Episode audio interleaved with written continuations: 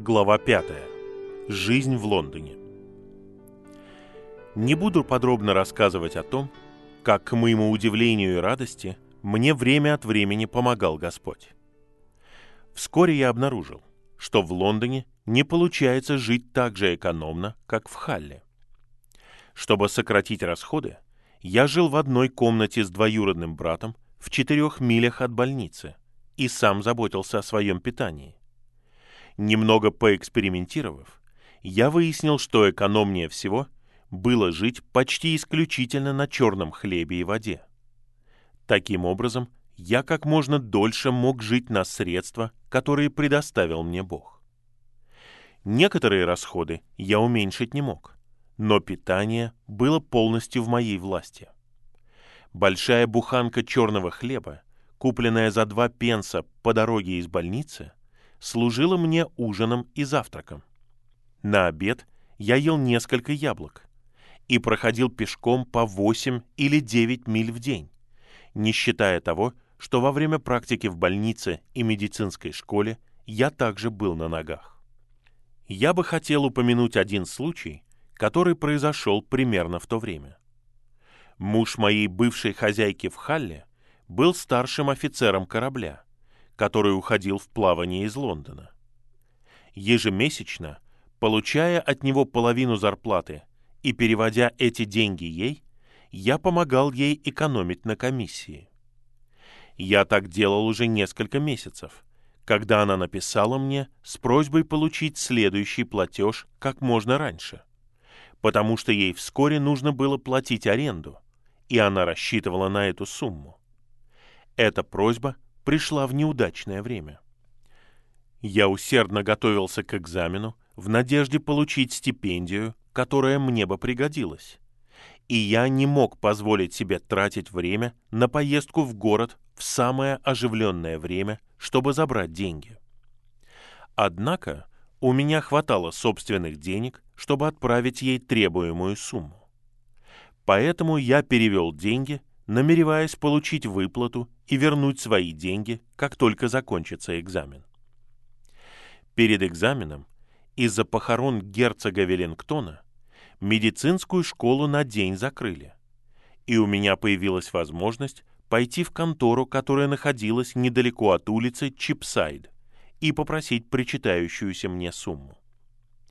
К моему удивлению и ужасу, работник мне сказал, что не может мне заплатить, так как упомянутый офицер сбежал с корабля и отправился на золотые прииски. «Что ж», — отметил я, — «это очень печально, потому что я уже перевел деньги и знаю, что его жена не сможет мне их вернуть». Работник сказал, что ему жаль, но он, конечно, не может действовать против правил, и поэтому не может мне ничем помочь.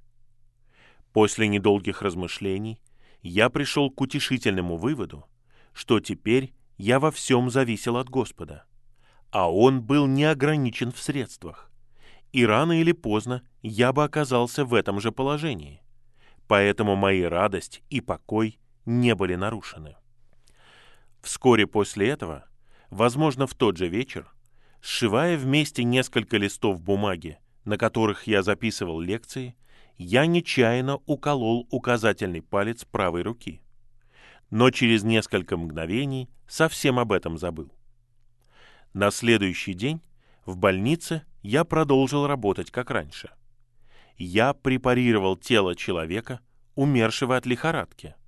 Это было очень опасно и неприятно. Едва ли нужно говорить, что те из нас, кто работал над ним, действовали с особой осторожностью – зная, что малейшая царапина может стоить нам жизни.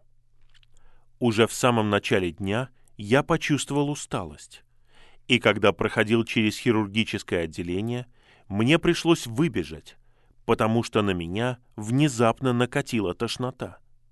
Для меня это было очень необычно, потому что я мало ел и не ел ничего, что могло бы вызвать несварение. Некоторое время я чувствовал слабость, но, освежившись холодной водой, смог снова присоединиться к студентам. Однако мне становилось все хуже и хуже. и к концу лекции по хирургии я не мог держать в руках карандаш и делать записи. К концу следующей лекции вся моя правая рука и правый бок ужасно болели, и я выглядел и чувствовал себя очень плохо.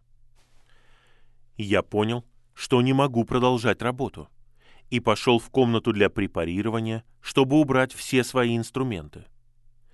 Описав демонстратору, который был очень опытным хирургом, свои симптомы, я сказал, «Не могу понять, что на меня нашло».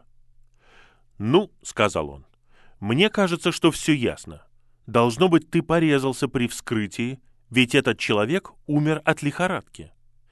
Я заверил его, что был очень осторожен и совершенно уверен, что у меня нет порезов и царапин. «Что ж», — ответил он, — «должен быть какой-то порез». И он очень внимательно изучил мою руку, но ничего не нашел. Внезапно я вспомнил, что уколол палец накануне вечером, и спросил его, возможно ли это, что рана от укола иглой еще не зажила. По его мнению, именно это и стало причиной неприятностей. И он посоветовал мне как можно скорее поехать домой и немедленно привести в порядок все свои дела. «Потому что», — сказал он, — «ты покойник». Первой моей мыслью было, как жаль, что я не поеду в Китай. Но очень скоро пришло чувство. Если я не ошибаюсь, я должен работать в Китае, значит, я не умру. Однако я был рад возможности поговорить со своим другом-медиком, который был убежденным скептиком, о том, какую радость дает мне мысль о том, что скоро я могу уйти к своему господину. При этом я сказал ему, что не думаю, что умру, потому что если я не ошибаюсь, меня ждет работа в Китае. А значит, как бы ни было тяжело, я выздоровею. «Это все очень хорошо», — ответил он. «Но тебе нужно взять извозчика и как можно скорее добраться домой. Времени терять нельзя, потому что скоро ты уже не сможешь уладить все свои дела». Я слегка улыбнулся при мысли о том, что мне придется брать извозчика, так как к этому времени у меня уже не осталось средств на такую поездку, и я отправился домой пешком. Однако вскоре я обессилел и понял, что бесполезно пытаться дойти до дома пешком. Воспользовавшись амнибусом от церкви Уайт-Чепел до улицы Фарингтон, а потом еще одним от улицы Фарингтон, я с большим трудом добрался до района площади Соха, за которым был мой дом.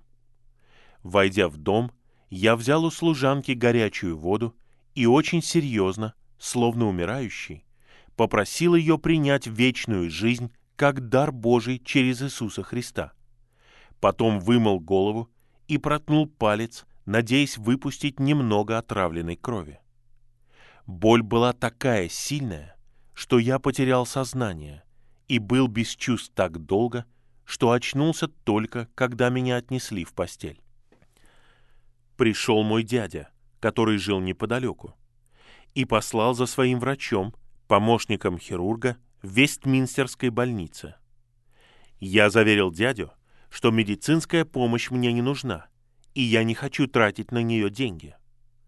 Однако он меня успокоил, сказав, что послал за своим врачом, а значит и счет будет выставлен ему. Когда хирург пришел и все выяснил, он сказал, «Ну, если вы жили умеренно, то, может быть, вы карабкаетесь. А если вы любитель пива и подобных развлечений, то шансов у вас нет. Я подумал, что если все решается трезвой жизнью, то не у многих был бы такой хороший шанс выжить, как у меня. Потому что я давно уже мало чем питался, кроме воды и черного хлеба. Ему я сказал, что жил умеренно, потому что это помогало мне хорошо учиться. «Но сейчас», — сказал он, вам нужно как можно больше сил, потому что борьба будет тяжелой. И он предписал мне выпивать бутылку портвейна в день и съедать столько отбивных, сколько я смогу. И снова я внутренне улыбнулся, потому что у меня не было средств на такую роскошь. Однако справиться с этой трудностью мне помог дядя, который тут же прислал мне все, что было нужно.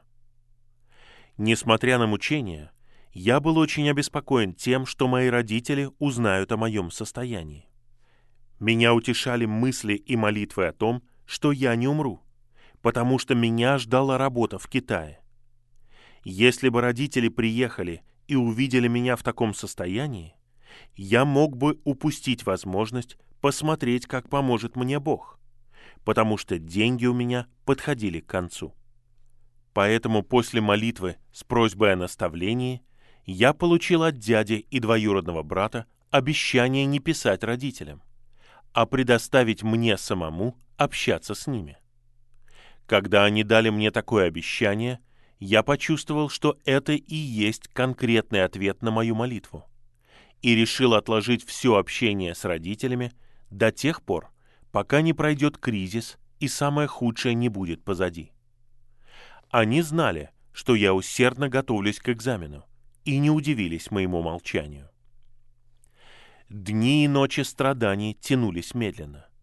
Но, наконец, через несколько недель я восстановился достаточно для того, чтобы выйти из комнаты.